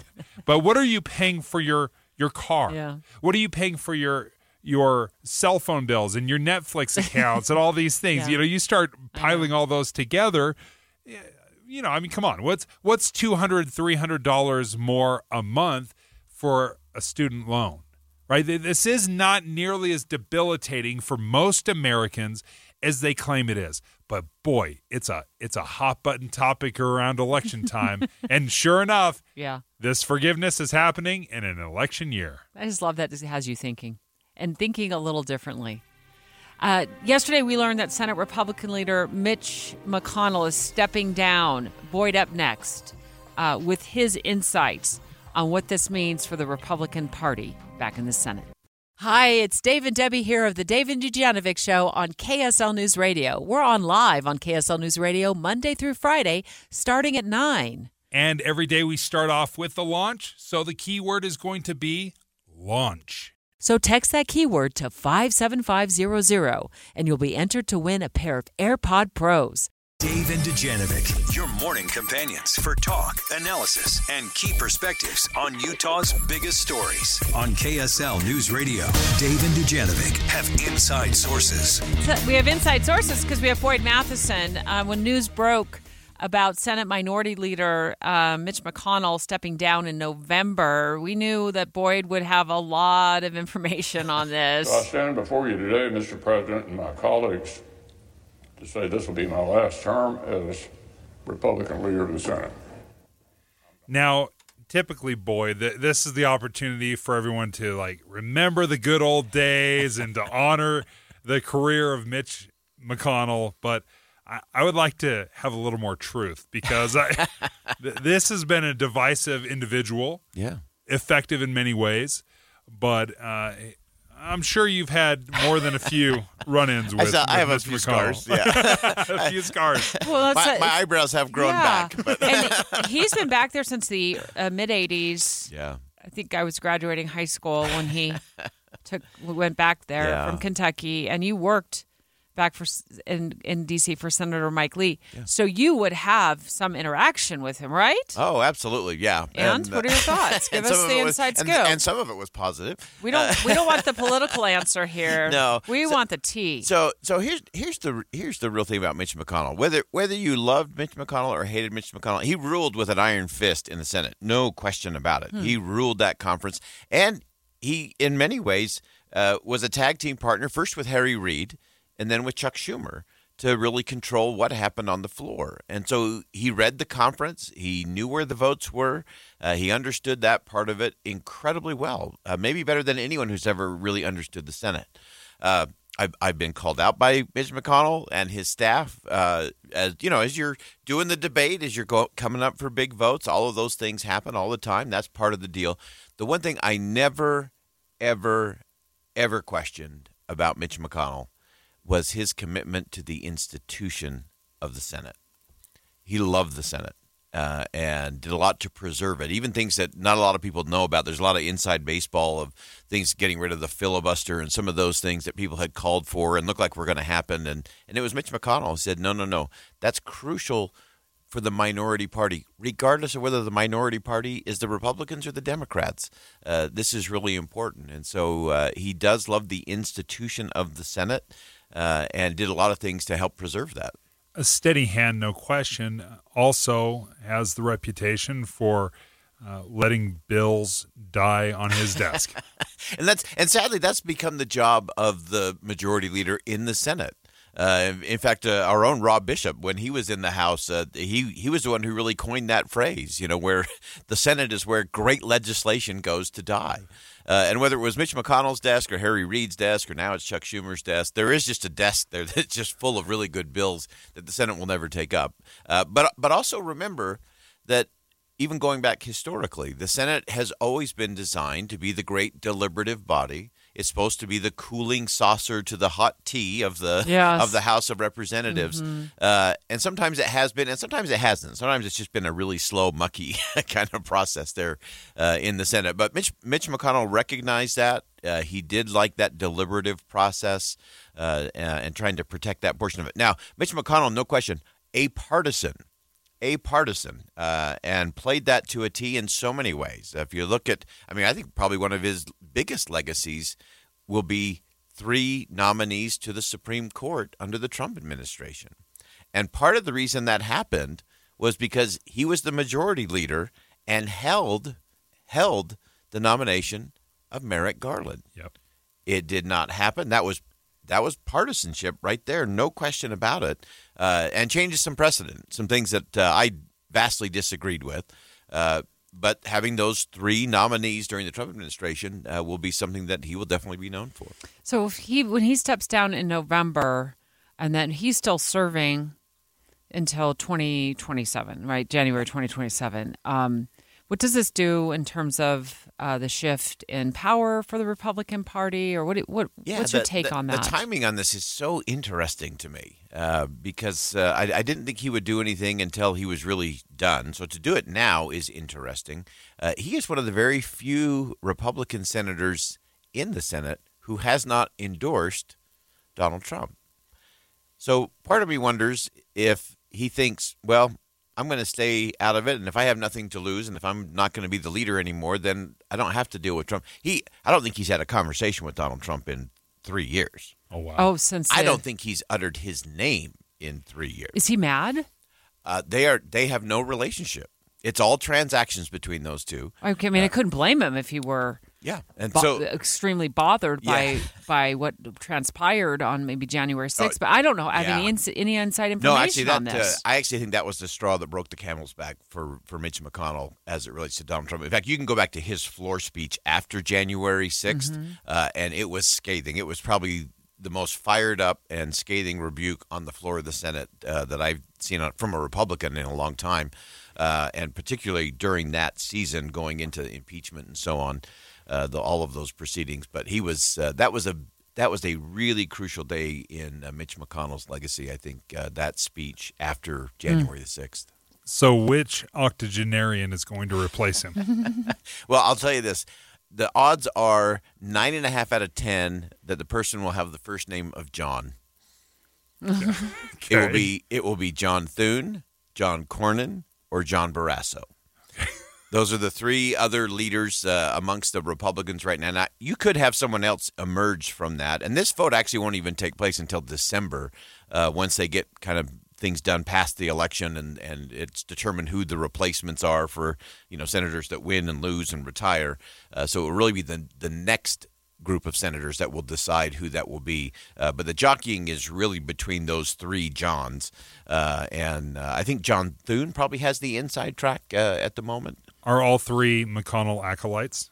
Uh, they've all worked together uh, with uh, with him for a number of years. They all have their own little feel and flavor. John Thune's much more in the communication space, uh, which I think would be a good thing if you're a Republican in the Senate. He's a little more focused that way. Cornyn is much more about policy. Uh, and uh, and Senator Barrasso from Wyoming, Westerner, uh, and he's kind of a collaborator guy. So they, they each kind of have their own little lane and their little niche. Uh, and I think there'll be some others that will uh, get into the fray as we get closer to Did it November. surprise you at all, Boyd, that he did this so? I want to say early. You know, it's like like a two week notice. It is like in November, and I'm Yeah. looking at the clock, and it's not even. Yeah, it's so not even February 29th yet. I think there's two reasons for that. Okay. One, he's obviously had health issues uh, over Yes, the last 6 months. People have been that. covering covering that, uh, and I think he wanted to make sure that he had that moment to make the speech that he gave yesterday. Which, by the way, I will say, was a really good speech from Mitch McConnell. It was really strong and really important to go back and look at. So I think he wanted to give that, and if his health is is a little uneven, I think he probably wanted to do that before there he wouldn't be able to deliver that speech. So I think the speech was one thing that was important to him. The other is I think the election, and I think he wants to have a little wiggle room to be able to be critical of the former president should he be the nominee for the Republicans. I found it fascinating that he did say uh, that he would return to the body. Yeah. You know, something that Kevin McCarthy did for about five seconds when he stepped down as Speaker of the House. And he's like, I'm out. I'm not finishing out my term. And and remember, most of them have to do that so they can continue to fundraise through the cycle, which they can then transfer over into a, a PAC or a super PAC or uh, an institution somewhere down the line. Boyd, thank you. This portion of Dave and Dujanovic is brought to you by Window World.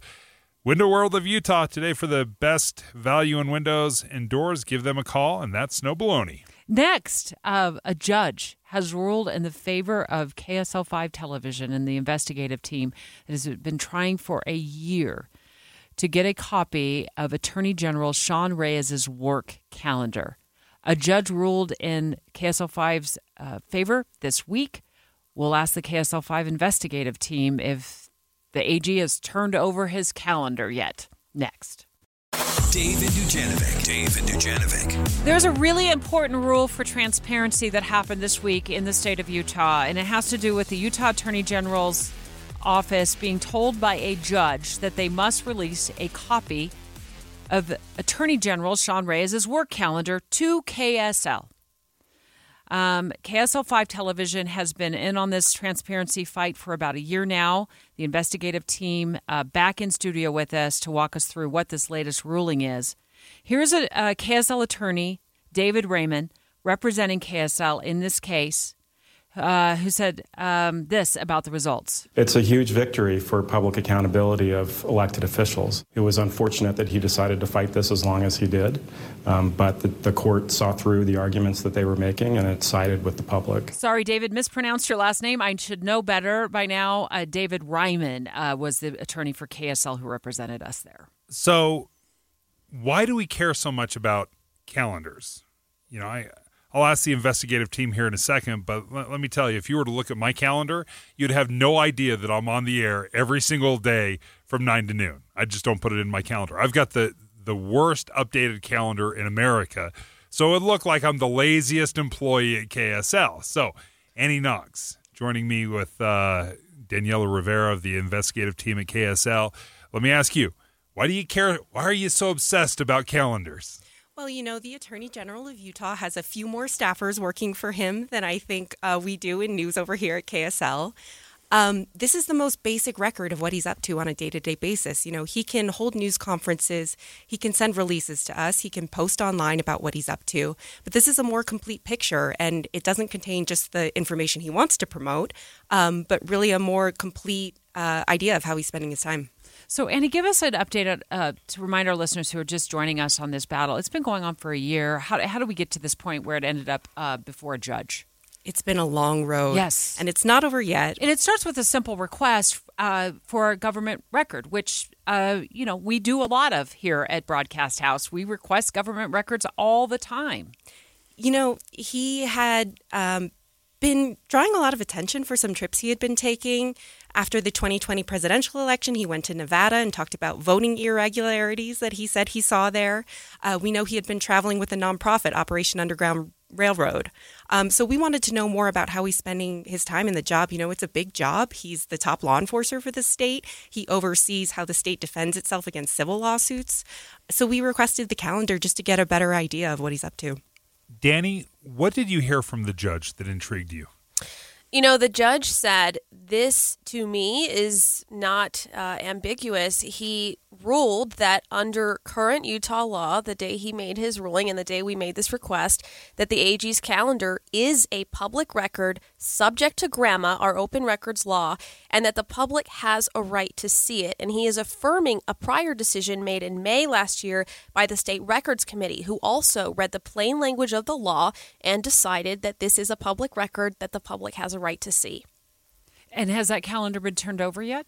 It has not. We learned shortly after this hearing that AG Reyes' office intends to appeal this ruling. They are still fighting to keep this public record, what a judge decided is public record, from the public. So will this go to the Utah Supreme Court potentially? Is that how this works? Do we know yet? Well, he's going to start appealing. We're waiting to see the appeal, okay. and and we trust our attorneys to yeah, uh, show us right. the way forward. Uh, we did speak with uh, David Reymann yesterday, and he said he is not concerned at all about uh, going to battle again uh, on an appeal. Lawmakers did take swift a- action after that ruling. Uh, what maybe you can explain to our listeners a little bit what they did. A bill popped up just last week um, as we were getting ready to go to court um, that would make all these calendars for public officials and public employees secret.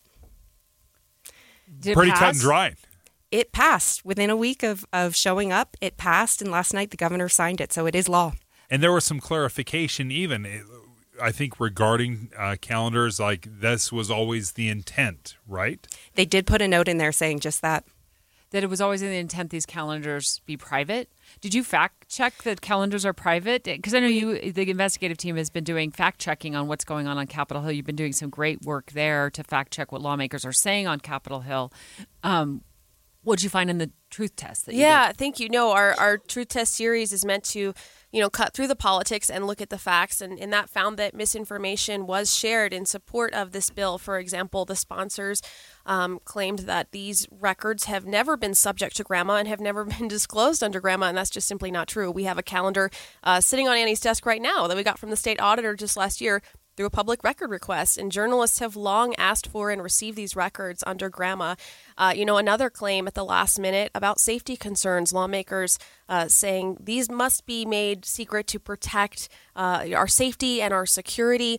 The examples that sponsor uh, Curt Bramble gave uh, were uh, one example of uh, in 2020 demonstrators showing up outside the state epidemiologist's home. That was used as an example as to why these should be made secret. Well we called her. It had nothing to do with her calendar. Her calendar wasn't released to her knowledge. People found her address online. And so we found that those examples provided by the sponsor for safety concerns were simply unfounded. It had nothing to do with calendars.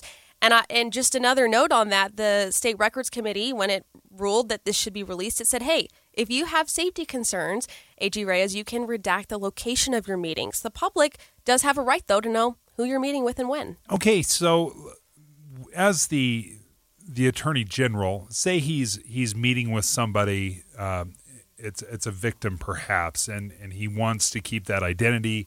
Are, are you looking for specifics, or can they redact some of that information? There are exemptions in GRAMA for um, victim privacy, for information that would compromise an ongoing case, for safety and security. All of those exemptions exist. What the Attorney General's office sought to do, and what lawmakers and the governor made sure of last night, is that these records in their entirety are now off limits there are i've put in so many GRAMA requests i used to be with you guys in the investigative unit and have looked over tons of them and and government agencies in this state are very familiar with what needs to be redacted. And so often i'd get like a report or a bunch of reports. I have a bunch sitting on my desk right now for something that i'm working on.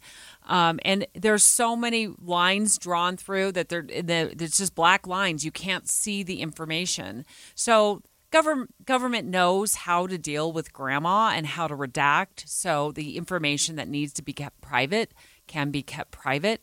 I just i'm trying to wrap my brain around why we have to keep fighting for a record that clearly now a judge and the state records committee has told the attorney general is public information and that uh, the public has a right to know this information uh, and this has turned into a year long battle now. Um, if it would have been released in the beginning, as you said, like what um, what John Dougall, who's a state auditor, did, which is give you his calendar, um, this would have been a story, maybe not even a story, because we don't even know what's in the calendar yet. But here we are battling a year um, with the AG here at, at KSL 5, and still we you don't have the calendar yet with no clear line in sight as to whether you're going to get that or not. And Debbie, I would just note that this this battle is being funded by taxpayer time, money, and resources, um, actively fighting using the public's money to keep a public record, what a judge has called a public record, from the public. Daniella Rivera, Annie Knox from the KSL investigative team, thank you so much. Great job, so good. Uh, when you were in court, Annie, on on um, on, I'm going to just do a quick follow up in court on Monday when this took place. Danny, you were there as well.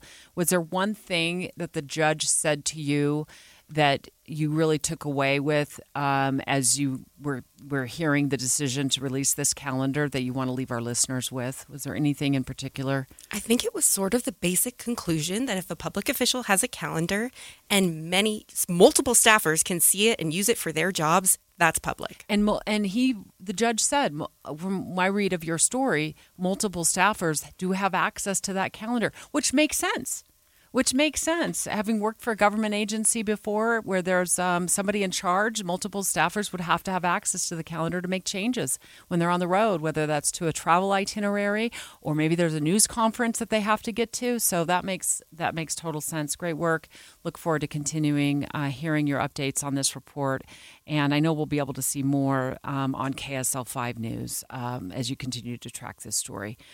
Uh, straight ahead, our minds this week have been heavily focused on this proposal to bring a uh, Major League Baseball stadium to the Fair Park area. Dave and I broadcast there live this week for a whole three hours of our show. Um, and that was on Tuesday, right, Dave? Tuesday. Uh, we intended that day to have the Utah Transit Authority on the uh, line with us live to talk about expansion for public transit to that area.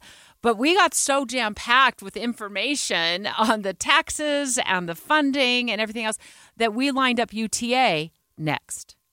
Dave and Dujanovic, your morning companions for talk, analysis, and key perspectives on Utah's biggest stories on KSL News Radio. It's an important story. It's been controversial. Um, we're talking about the Major League Baseball stadium. We just felt um, KSL News Radio felt this is such an important story for so many in the community, whether you're a taxpayer, you live in the area. Dave and I took the show on the road. We didn't go far, just down on North Temple. Um, and right at the, the Fair Park there, to Ninth West ish, between uh, Ninth West and Redwood Road, because that's where the MLB stadium would be. We were there for three hours on Tuesday, and uh, so many angles the one angle we weren't able to get to is the idea of TRAX expansion or, or FrontRunner expansion to that area. Because we're not just talking about a billion dollar stadium, we're talking about a three and a half billion dollar investment in the west side. So there are huge changes coming, and public transit will be absolutely essential because this is not an area and baseball stadiums, busy areas like this, in general, it's going to be a parking nightmare. And public transit will play a critical role in getting people there. And parking nightmares spill into neighborhoods. Yes. Uh, and cars end up being parked illegally in front of people's driveways. And towed and booted, and everyone's miserable, ruining the very great experience that they're pushing for. And now we know this week that lawmakers are scrambling to get the funding mechanism in place, and they did.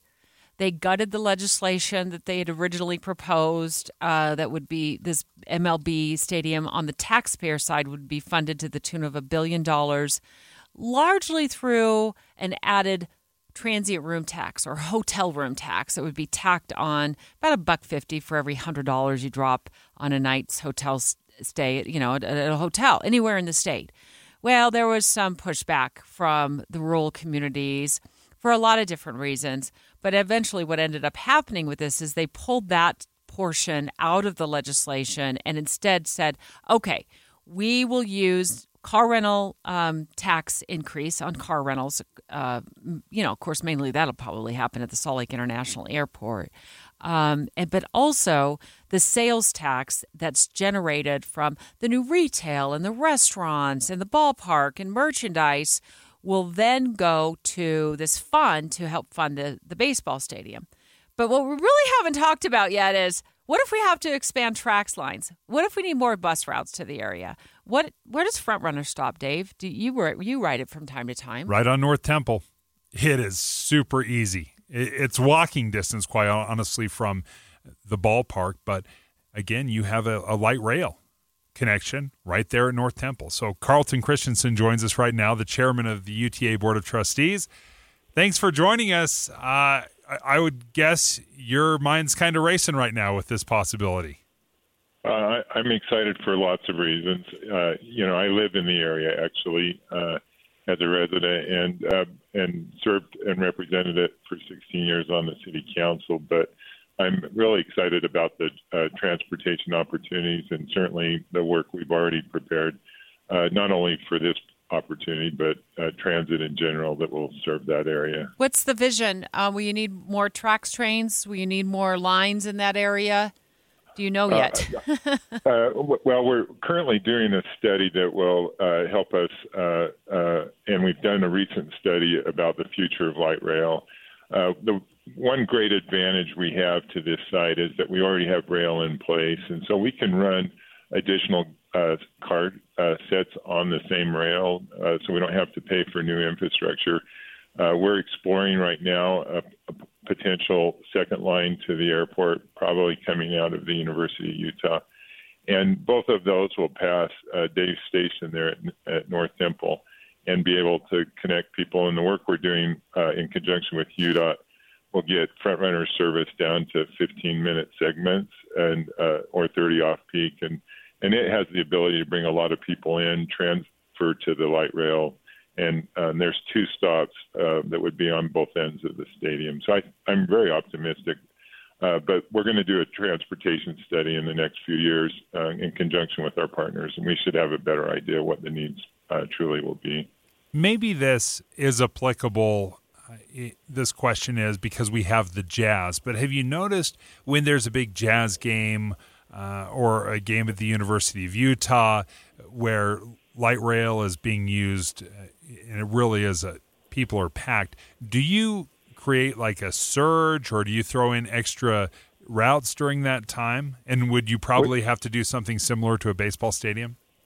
Uh, we absolutely do. We we always plan for additional surge service. Uh, we run. Uh, we have the fortune because of our large blocks to have four sets of cars on one particular track line, uh, a track line. Uh, with the University of Utah in particular, we do a a, a, a program with them where they help supplement the cost, and we do a ticket as fare, and uh, and then and that allows us to also run some additional express buses to get people to stations and those kinds of things. And you know, just a few years ago, we did back-to-back concerts for um, Garth Brooks, which was probably the largest kind of gathering you'd get in that scenario. And we moved a little over 60,000 people in two nights. And so uh, it takes a lot out of us, um, but we we know how to do it, and uh, I, I'm confident we'd be able to work with uh, MLB owners and and the surrounding area. Carlton Christensen is the chair of the UTA Board of Trustees. Uh, he also lives in the area where this ballpark will eventually be built. Um, if we can get a ball team, um, I have a pitch. Uh, what do you think of this, Carlton? Uh, if you ride light rail, you ride a bus, or you take FrontRunner to get to the ball game, um, you get a free ride uh, with your MLB ticket. Well, I, I'm all for it. Uh, I'm not sure the owner, new owners would be uh, quite in sync with us, but uh, we we will work out something that's advantageous to those that take the system, and, uh, and we want to serve the community for sure. Well, we appreciate you joining us, Carlton Christensen, the chairman of the UTA Board of Trustees. And Debbie, part of what intrigues me so much about the location of this Major League Baseball stadium is because they, they couldn't have picked a better place for public transit. Again, it's one thing to have light rail running right past it, and, and Carlton said there would be one on each side uh, of the stadium. That's great. The fact that you have a drop off from FrontRunner, the train that stretches from Ogden down to Provo. And it basically drops you off right next to the stadium. That is a game changer. That opens up mm. doors to Utah County jumping on a train, coming to a Major League Baseball game without having to fight traffic in rush hour. Yeah, but let me. I've got you a have yeah, a yeah, but I've got a yeah, but well, first of all, um, the, you know, we just talked a couple of weeks ago to UTA about all of the delays they've been sustaining. So hopefully they've they can work those bugs out between now and then. Because if you're you know thirty or forty minutes late to a ball game, even lo- longer, oh, that's a bummer. But yeah, it might be the off- bottom of the first. yeah, right. Baseball's so slow. It is so slow. I love it. Um, yeah, but I eighty right there pouring onto um, Redwood Road, Redwood, or where you get off that area, that starts backing up real fast. Yeah. Where that doesn't have a whole lot of problems right now. I can I can take that out toward my house and like cut over to 215 and it is just smooth sailing not on game day 99.9% of the time that definitely yeah it'll be it'll be an issue uh, but who knows? We've got we've got a lot of ways to go. We've got the funding mechanism in place. We don't have the funding collected yet, and we still need a major league ball team. So lots more to talk about with this. Uh, straight ahead, oh, happy birthday to all the leapers. You're the literally the fountain. Do you know anyone born on Leap Day? I don't, but people. I I, posted happy birthday to all the leapers on my Facebook page because I was reminded when I listened to Tim and Amanda this morning that it was leap year. So I po- posted. Some people chimed in and said, "Oh, it's my dad's birthday!" So happy birthday to all the leapers. You Um, only celebrate your birthday once every four years. What about my- like it's I wonder how that cheating any other way. I wonder how that works. You have Ah. to skip it. When you're a child, though, you're only celebrating once every four years. You're crying. When you're an adult, you're like, woohoo! so we're going to talk about why we need leap years in the first place, and also KSL meteorologist Kevin Eubank checking in. We're going to. You said, Dave, you're looking at the forecast for the weekend. Windy. Way windy. Next. Dave, Dave, and Dujanovic. February truly did get robbed of days. It's like you blink and the month is gone. So happy leap year. Here we are, February 29th. And if it's your birthday, congratulations. you get to celebrate every four years. But the fact that it's a leap year, um, David, I wondered why. Why do we need it again? You can actually thank Julius Caesar and his astronomer Sosigenes for creating the leap years. You see, back in the day, they wanted to simplify the calendar for the sake of annual celebrations. Well, turns out the Romans may have been onto something. You see, a year is 365 days plus about six hours long. Leap year day mitigates that overflow, and without it, our seasons would gradually start shifting off course, and summer would begin in December by the 28th century. Yeah, I know, a pressing threat. But if you were born on this day in 1924, just want to say happy 25th birthday. It's not how it works. No, I, we could have fixed it. We either add a day every four years, or we could have made every day 24 hours and one minute. That would have been the other solution. It- It's more like 59 seconds. You could have made March 32 days. That's true. I don't. Uh, so they obviously they went And the Rob ca- Moore from February. Feb- the reason February is only 28 days is because it's by far the worst month. like nobody likes February. So that's why they get 28 days. I thought that was January. No, January's way better. New year, you got some holidays. By the way, that was KSL News Radio's Michael Commit. Uh, he aired that report on Utah's Morning News. I thought it was fabulous how he described that he had to go. Julius Caesar once tried with misogynies to simplify the calendar. Hi. Kevin Eubank, KSL meteorologist. Happy Leap Year Day.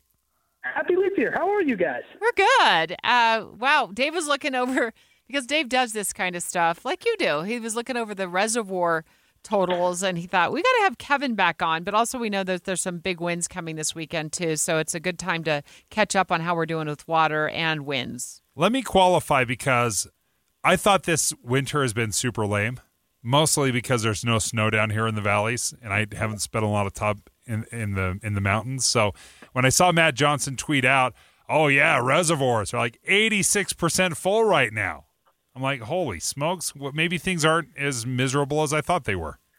No, they're actually really, really good. So remember, last year we had this record year. We filled up our reservoirs, the small ones, and during the summer, we actually kept our conservations up from the previous drought years. So we ended up conserving a whole lot of the water we, we got from last year's big winter. So the reservoirs are in fantastic shape.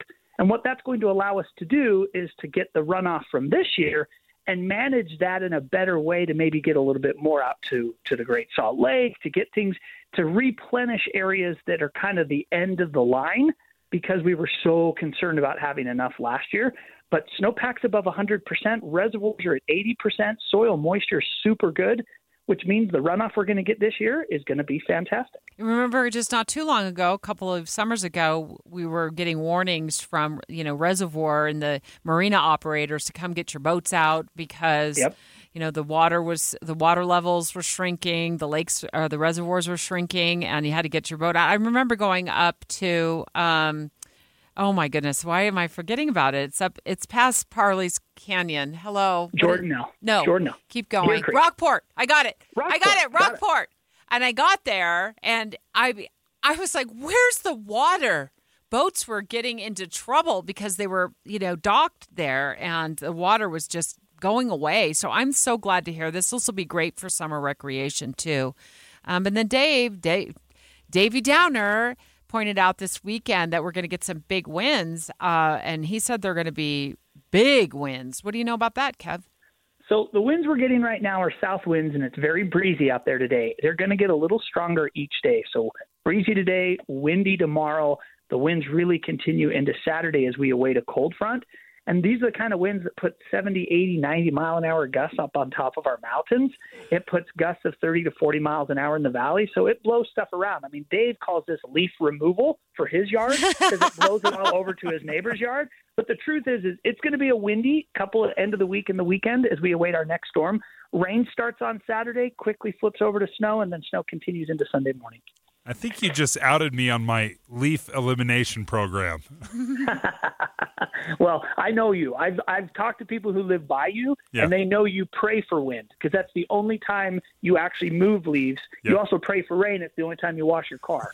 Is this is this, is this speaking of which I got to wash my car.